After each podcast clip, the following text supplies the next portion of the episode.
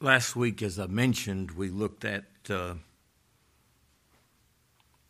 how we should not seek self revenge when we are provoked. He said, You know, they say they've heard this said an eye for an eye and a tooth for a tooth. Whatever he does to me, I'll do back to him. And I will enjoy it and I will dwell upon it and how and that was the negative side and today he will look at the positive side loving our enemies. We just have to take for a second and just think about that. That's just what he here says and what our lord is explaining in these verses is because religion the Pharisees and the scribes who claimed to have interpreted God's law, that's how they interpreted it. You are to hate. You've heard that it, thou shalt love thy neighbor. You can love your neighbor. But what about your enemies? He said they said you're to hate your enemies. And basically, what they were saying, you hate anybody that's not a Jew. Why do you think the Jews didn't like the Samaritans or the Samaritans didn't like the Jews? They just didn't dislike each other, they hated each other. As long as you're a Jew, you know, we, will love you. You're my, you're my neighbor. What about your enemy? Your worst enemy. Turn to Romans chapter 12, verse 19.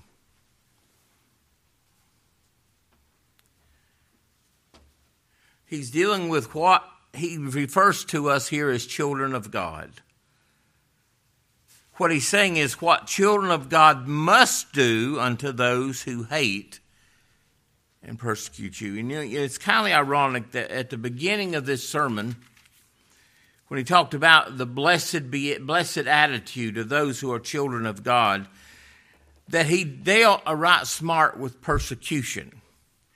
He said, Blessed are they which are persecuted for righteousness' sake. For theirs is the kingdom of heaven. Blessed are ye when men shall revile you and persecute you and say all manner of evil against you falsely for my name's sake. How are we to bear that? Rejoice, man, and be exceedingly glad, for great is your reward in heaven, for so persecuted they the prophets which were before you. No one likes persecution, but here's a mark of a child of God. If you're his child, you will be persecuted. There's no question about it because you're not of this world. You're not trying to. Now, the, the, the world, those who try to be saved by the law, they love others who try to keep the law just like them. But those who know that Christ has kept the law in our stead, now they'll, per- oh, no, no. I've even read that some said, well, this, these verses didn't apply to believers, they just applied to the Jews. I'm here to tell you they apply to all God's children. He said, You're the children of God. Blessed are the merciful. Who's that describing? Children of God. Blessed are the poor in spirit, the children of God. That's their character. That's their attitude. Why? He's made them that way. They're not trying to keep the law. Christ has satisfied the law. He said, I didn't come to destroy the law. I came to fulfill it. Well, what is the fulfilling of the law? That's why I said to turn Romans 12. Verse 19. Dearly beloved, so we know who he's talking to here. Notice how we address dearly beloved. Avenge not yourselves, but rather give place unto wrath. For it is written. This is not just something he came up with. You've heard me say they didn't have all they had, and it was sufficient. Was the Old Testament, the scriptures, as it is written. Vengeance is mine. I will repay, saith the Lord. You know, in Revelation it says they cried out, the souls under the altar, How long do you not avenge our blood? Eventually he will. And it's in his own time. and in his own way. He says, Vengeance is mine. I, I will repay them. And he will. Therefore, if thine enemy hunger, feed him. If he thirst, give him to drink, for in so doing thou shalt heap coals of fire on his head. And you say, Well, I like that point right there. I, I want to heap coals of fire on his head. That's not what that's meaning. What that means is hopefully through you being gracious and kind that god may open up that man's mind and understanding and heart and they may be converted. That's our goal. It's not that we just well I, I don't really enjoy keeping that commandment but i'm going to keep it anyway. He said no. Be not overcome with evil. Be not overcome of evil but overcome evil with good. Over just one chapter, Romans 13, verse 10.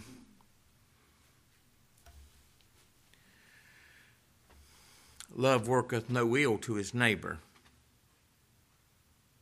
Therefore, love is the fulfilling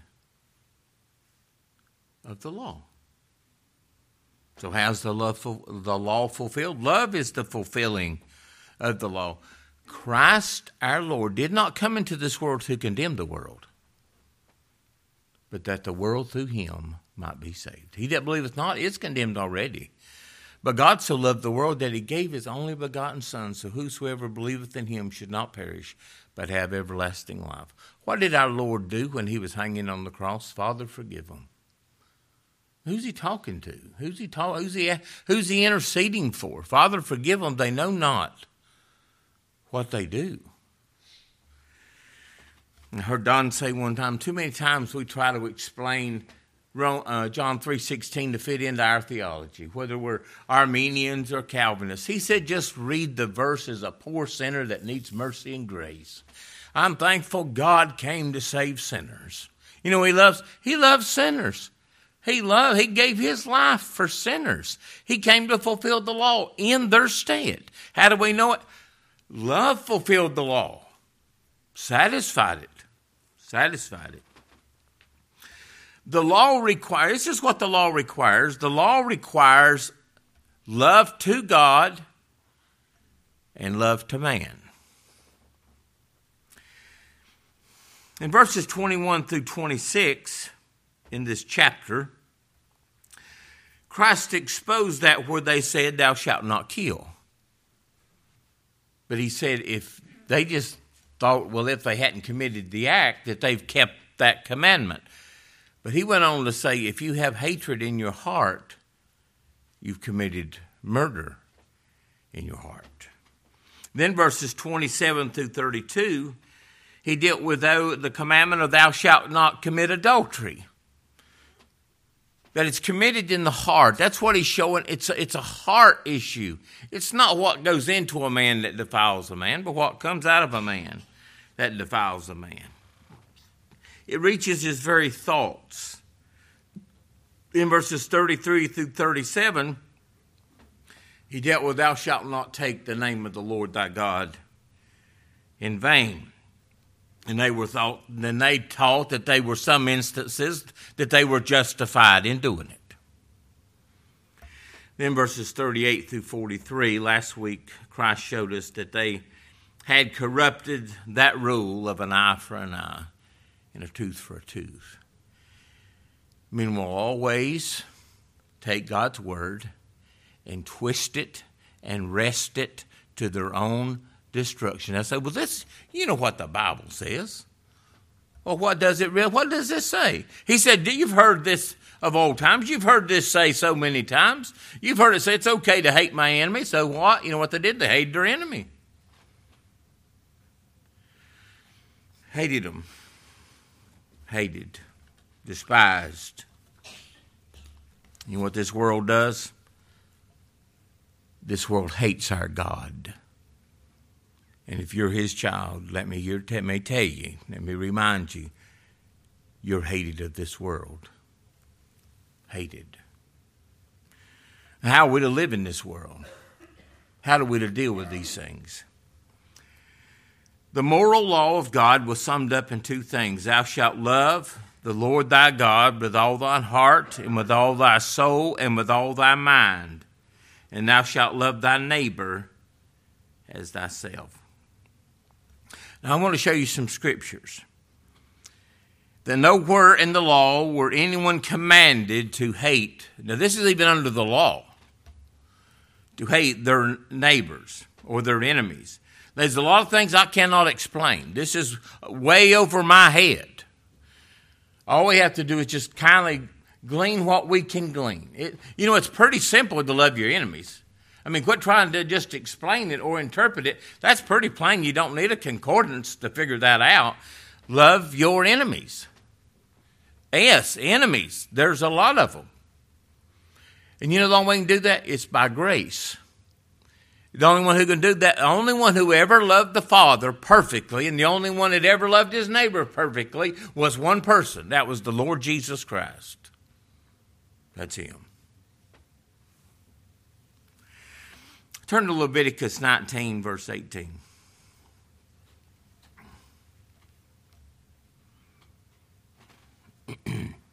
Leviticus 19, 18.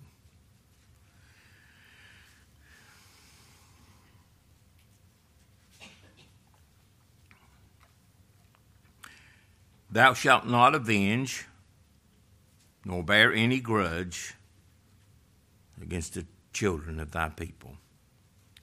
You know, some people bear grudges for years.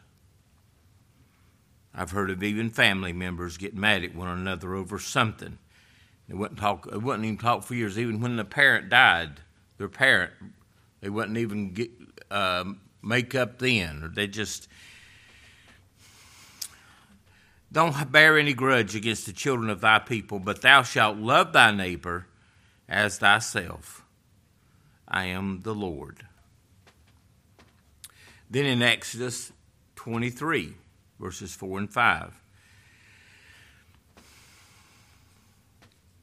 If thou meet thine enemy's ox or his ass going astray,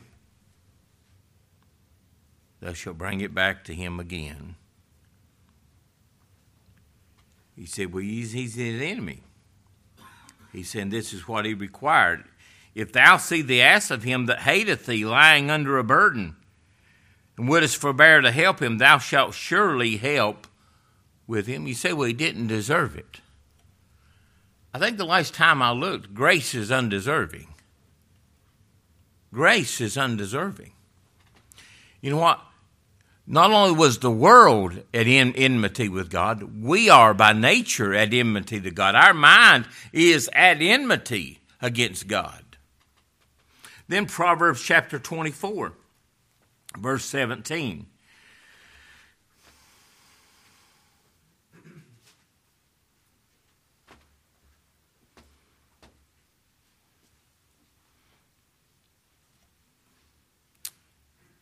I'm just trying to be honest, but reading these things is convicting. It's convicting because we know what's there. It says, Proverbs 24 17, rejoice not when thy enemy falleth. And let not thy heart be glad when he stumbles. Pride goes before a fall. In uh, uh, 1 Corinthians 13, it says, Love rejoices not in iniquity, but rejoices in the truth, beareth all things, believeth all things, hopeth all things, endureth, endureth all things. Well, I knew there was nothing to him.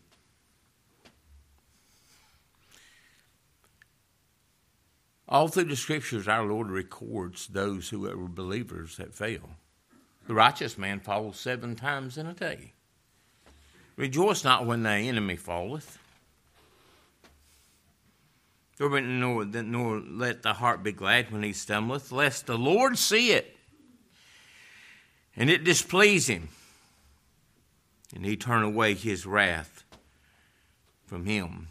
Then turn over one chapter, Proverbs 25 21.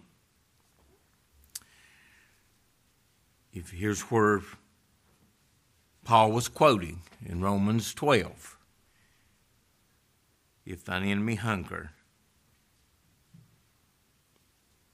wasn't me bad a man sitting there and he was your enemy. He was just, you know, he was he was just down. You know, he didn't have two nickels to rub together. He was just literally starving. He said, "Oh, he, he deserves it. He's getting what he deserved." If your enemy hunger, feed him. Give him bread to eat, and if he thir- be thirsty, give him water to drink. Those are just the basic necessities of life. He didn't ask you to go with him a mile he didn't tell you, you know, and he already mentioned that if he slaps you on one cheek, turn to him the other. But I want you to see this in Psalms chapter 139. I know this could speak of David speaking, but it can also speak of our Lord speaking. Now, we know according to the scriptures, God does not love everybody.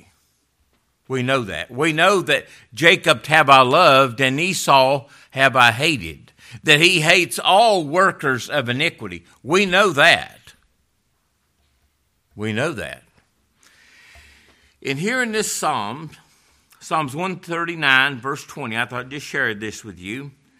For they speak against thee. Now he's talking, they're speaking against God.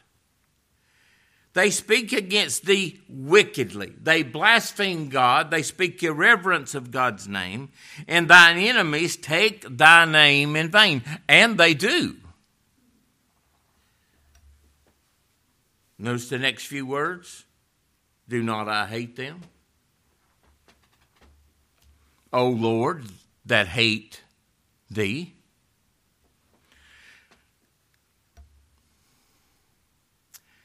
Am I not grieved with those that rise up against thee? Yes, we are.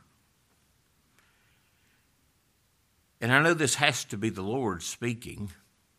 I hate them with perfect hatred. I said, I can only think of one that has reference to. I, I can't do that.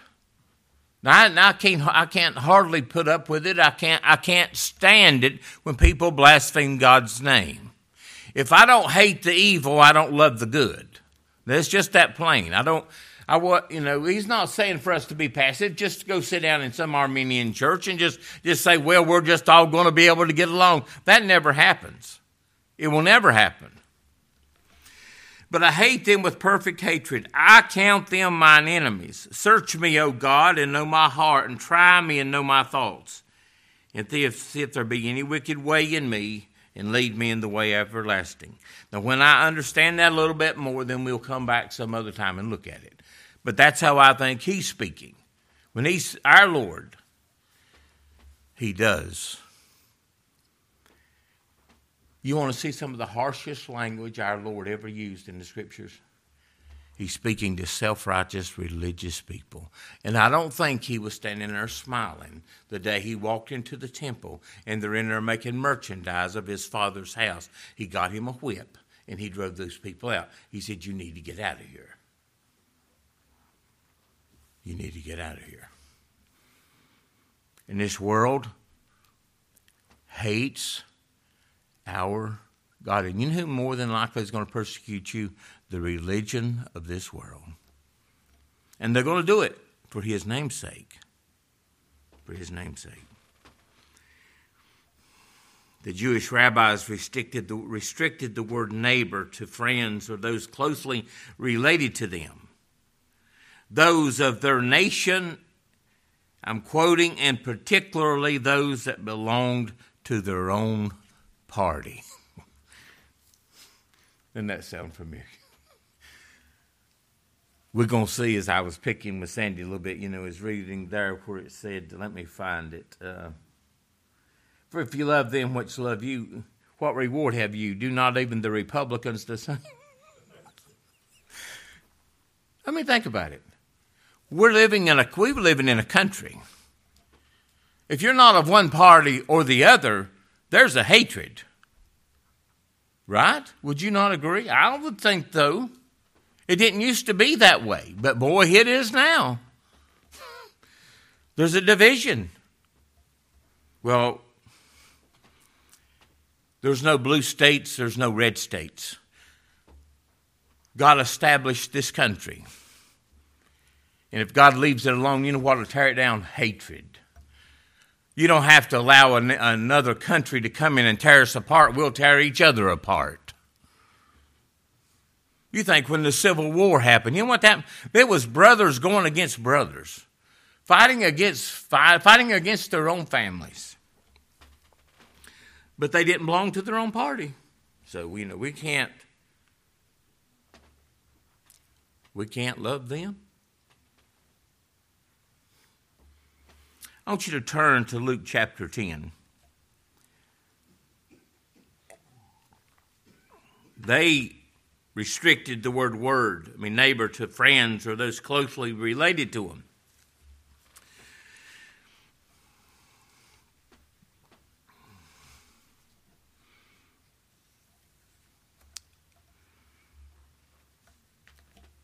In Luke chapter 10, verse 25, and behold, a certain lawyer stood up and tempted our Lord.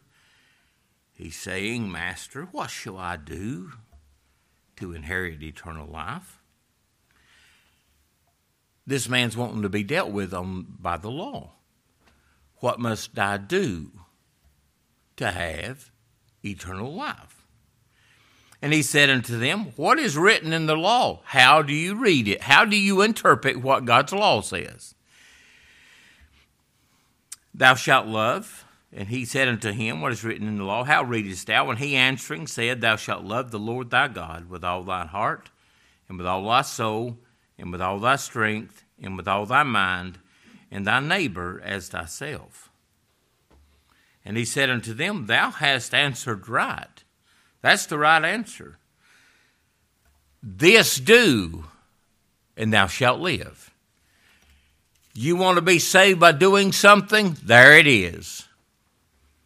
That do and live. Now go do it. you love God with all your heart, your soul, and your mind. And you love your neighbor better than yourself. Now go do that. Apart from grace, there's not a one of us in here can do that. Not a one. Not a one. But this man thought he could. Because look what he said. But he, willing to justify himself, said unto Jesus, And who is my neighbor?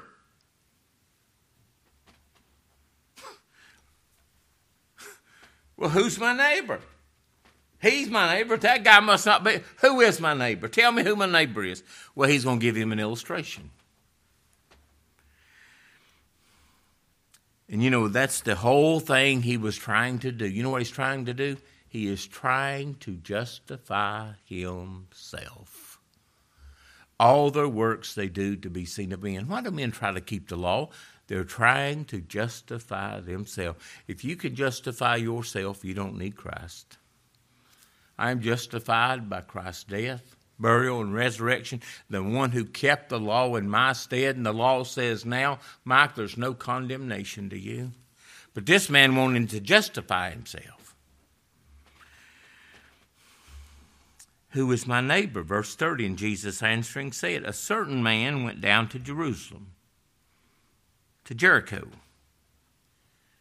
And he fell among thieves, which stripped him of his raiment and wounded him and departed, leaving him half dead. And by chance there came down a certain priest that way, and when he saw him, he passed by on the other side. Didn't go look at him. Just went by. He saw him, but he just said, I ain't helping him. Went by on the other side. There's a couple ways you can look at that. He, the priest, wouldn't do it, and the law couldn't do it. The law condemns, but it cannot give life. It, point, it can point out you, that you've been stripped and you're nothing, but it can't offer any help. And likewise of Levi. When he was at the place, he came, he came a little closer, and he looked on him. But he passed by on the other side, and you know what he said? But for the grace of God, that was me. But a certain Samaritan. Wonder what that man, that thought man that came to our wonder what he thought when our Lord said, a certain Samaritan. You know why they hated the Samaritans? They were half breed Jews. When the children of Israel carried captive, the ten northern tribes, they, they couldn't just leave that land vacant. They brought people from other nations and they came and mingled in, and that's where the Samaritans come from. And they hated the Jews. The Jews despised them. They wouldn't go through their country. Can you imagine what they thought when our Lord said, I must needs go through Samaria? You know, one day in a, in a derogatory term, they said, You're a Samaritan. That's who you are. But a certain Samaritan, as he journeyed, came where he was, and when he saw him, he not only saw him, he did more than that. He had compassion on him. No one else had compassion on him. There's a lot of things we need. But one of the many things that we do need is compassion. Compassion.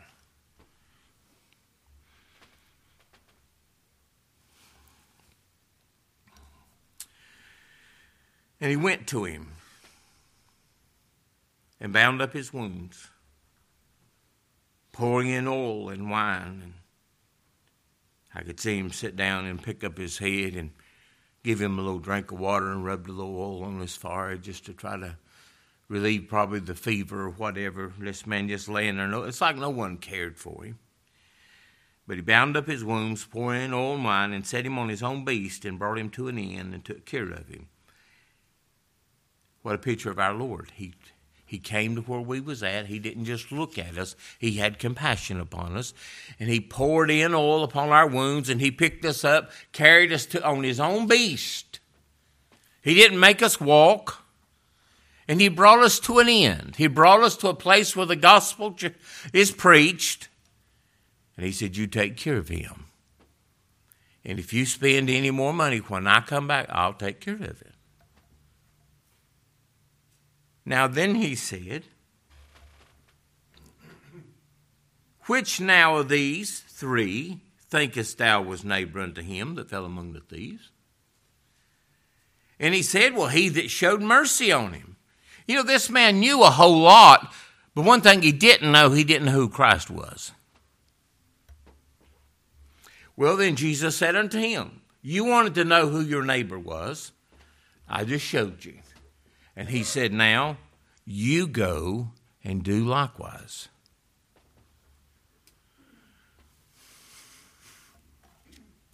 You want to be saved by the law? But trying to keep the law? Do that. You go and do that likewise. And you know what? That man meant it. He had compassion. He, he our Lord, He looked at Jerusalem and He knew that they had their eyes, they had blinded. He's left, leaving their house desolate, but his heart broke for them. He was moved with compassion. We can become so angry and so hard, we don't have any compassion for anybody. Anyone.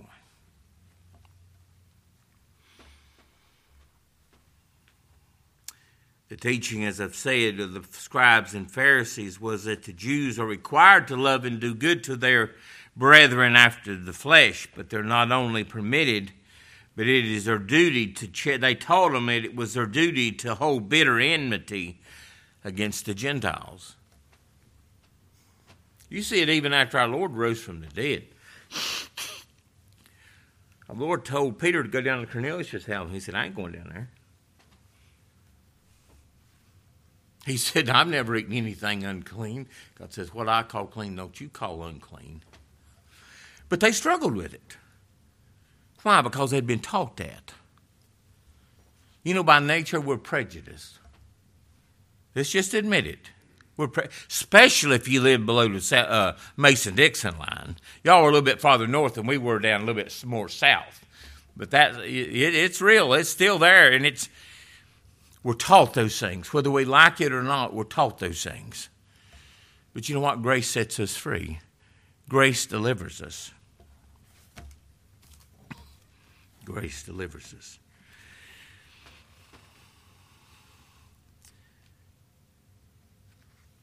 But what they taught, there was nothing more than natural fondness for people. But I say unto you, he said, I've, we've spent some time on that verse. This is what they said hate your enemies. But I say unto you, love your enemies. Now, not just in word only, you love him. You know, love is a mysterious thing, isn't it? It's like when you fall in love and get married, you can't explain that. You, you can't explain it. You just say, well, I, I love them. I want to get married. I want to spend my life with them. And you can't, it's hard to make yourself love somebody. I mean, either you love them or you don't. It's real. His love, it is real. But I say unto you, love your enemies, not just in word only. Bless them that curse you. You know who I thought about? David's walking uh, down the road one day, and this is after that he, everybody knows what he did with Bathsheba, and everybody knows what he did with her husband. And this man, he may have been kin to uh, Bathsheba's husband or something, we don't know, but he's walking up here on this one ridge and he's cursing David. It's probably, uh, we probably would be ashamed to say what he was saying against David. He cursed him. And David's men loved David. Now, they loved him. You want one of David's men says, okay, you just let me at him. I'll take my sword up there and I will take his head off. And he meant it. And what David said? Leave him alone. Let him curse me. You know what that is? That's grace. The Lord hath bidden him to curse me. Bless them that curse you. Do good to them that hate you. And pray for them which despitefully use you and persecute you. Like I said, our Lord said, Forgive them, for they know not what they do. If you want to, when you get time, go home this week, read Acts chapter 7, where Stephen preached. And they're stoning this man to death. And it would be hard to love someone that was stoning you to death for just preaching the gospel. And here's what it says the last verse of that chapter, Acts 7, verse 60. And he kneeled down and he cried with a loud voice, Lord, lay not this sin to their charge. And when he had said thus, he fell asleep. Don't lay that to their charge. And you know who was standing in that group? We know. I believe that had an effect upon Saul of Tarsus. He was zealous for religion, but it was a religion without love. That's what it was. It, nothing more. It was a lo- it was a love for self. I want to justify myself before men. Men. It's all about me. And this man's praying for somebody other than himself.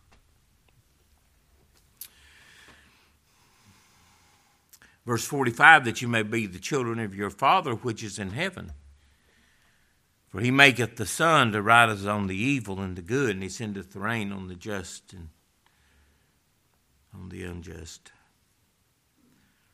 The sun comes up on probably whole nations who have no clue who God is. It still shines on them. And he still sends rain upon them. We know that he sends it. It's like Joseph in Potiphar's house. He blessed Potiphar for Joseph's sake. But he sends it upon, if he sends rain on Jeff's house, it's hard for him not to send it on Sarah and Jimmy's. Right? But that's what he said. I send rain and, and sun upon these things. In Hebrew, I mean, Ephesians 5, verse 1 Be ye therefore followers of God as dear children, and walk in love, as Christ also hath loved us and given, a, given himself for us an offering and a sacrifice to God for a sweet smelling savor. We are his children. Our Lord said one day, You are of your father, the devil, and the lust of your father you will do. If you're a believer, you are a child of God. As children of God, as children of your Father which is in heaven. Verse 46 If you love them that love you, what reward have you? If you just love those who love you, we being selfish, we love those who love us. You know what that is? That's selfish. We, we love them. You know why we love them? But they love me. What about the ones that hate you? What reward is that if I just love Jeff because he loves me? That's what he said. Where's the reward?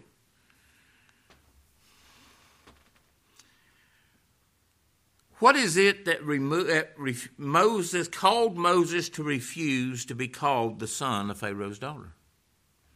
Which caused him to forsake the treasures of Egypt, to suffer, suffer affliction with the people of God. He loved something better than himself. It says in Hebrews 11:25, choosing rather to suffer affliction with the people of God than to enjoy the pleasures of sin for a season, esteeming the reproach of Christ greater riches than the treasures of Egypt. Where was the real riches at? The treasures, greater riches. What greater riches? Salvation by Christ. For he had respect unto the recompense of the reward. That man's different. Men by nature don't just give up being the next Pharaoh just for nothing. He did it, and he willingly did it. He lovingly did it. Then, verse 47 If you salute your brethren only, what do you more than others? How are you doing today, Danny? How you doing today, Jeff? What about you? I just I'll just walk on the other side of the street so I don't have to face them. If you salute your brethren only, what do you not more than what do you what do you more than others? Do not even the publicans do that? Do they not, not salute their brethren? Well, sure they do. And you know who the publicans? It's kind of ironic that he mentioned that Maiden made a point to bring out their name twice. They were a hated people. It would be like me being a Jew, and I'm going to work, go to work for the Roman government. And the Roman government is going to charge you a tax. They tell me what the tax is, and then I, t- then I tell you what the tax is. And you know what happens if the tax was $100? If I come to your house, I'd say, Linda, it's $200. She said, No, it's not. Yes, it is. You know what she does? She knows I'm cheating her, but there's not anything she can do about it. And they were a hated, despised people because you know what? They were like turning on their own people. They said, Do not even the publicans the same? Yeah, they'll salute they'll salute another publican. And that's who they were. They were known they were known cheats. Here's one I thought about as to illustrate this point. If we just salute our brethren, I thought about in Mark chapter 9, verse 38, and John answered him, saying, Master, we saw one casting out devils in thy in thy name, and he followeth not us, and we forbid that we forbid him to to keep, to keep doing what he was doing because he didn't follow us. But Jesus said, Forget him, forbid him not. For there's no man which shall do a miracle in my name that can lightly speak evil of me. For he that is not against us is on our part. For whosoever shall give to you a cup of cold water in my name, because he belongs to Christ, verily I say unto you, he shall not lose his reward. They said, We saw one cast out, he ain't of us. he don't believe just exactly like us. Can I tell you a little secret? We can become proud of face, I mean of race, we can become proud of faith, and if we're not careful, we can become proud of grace. What do you believe? Who made you to differ? Verse 48.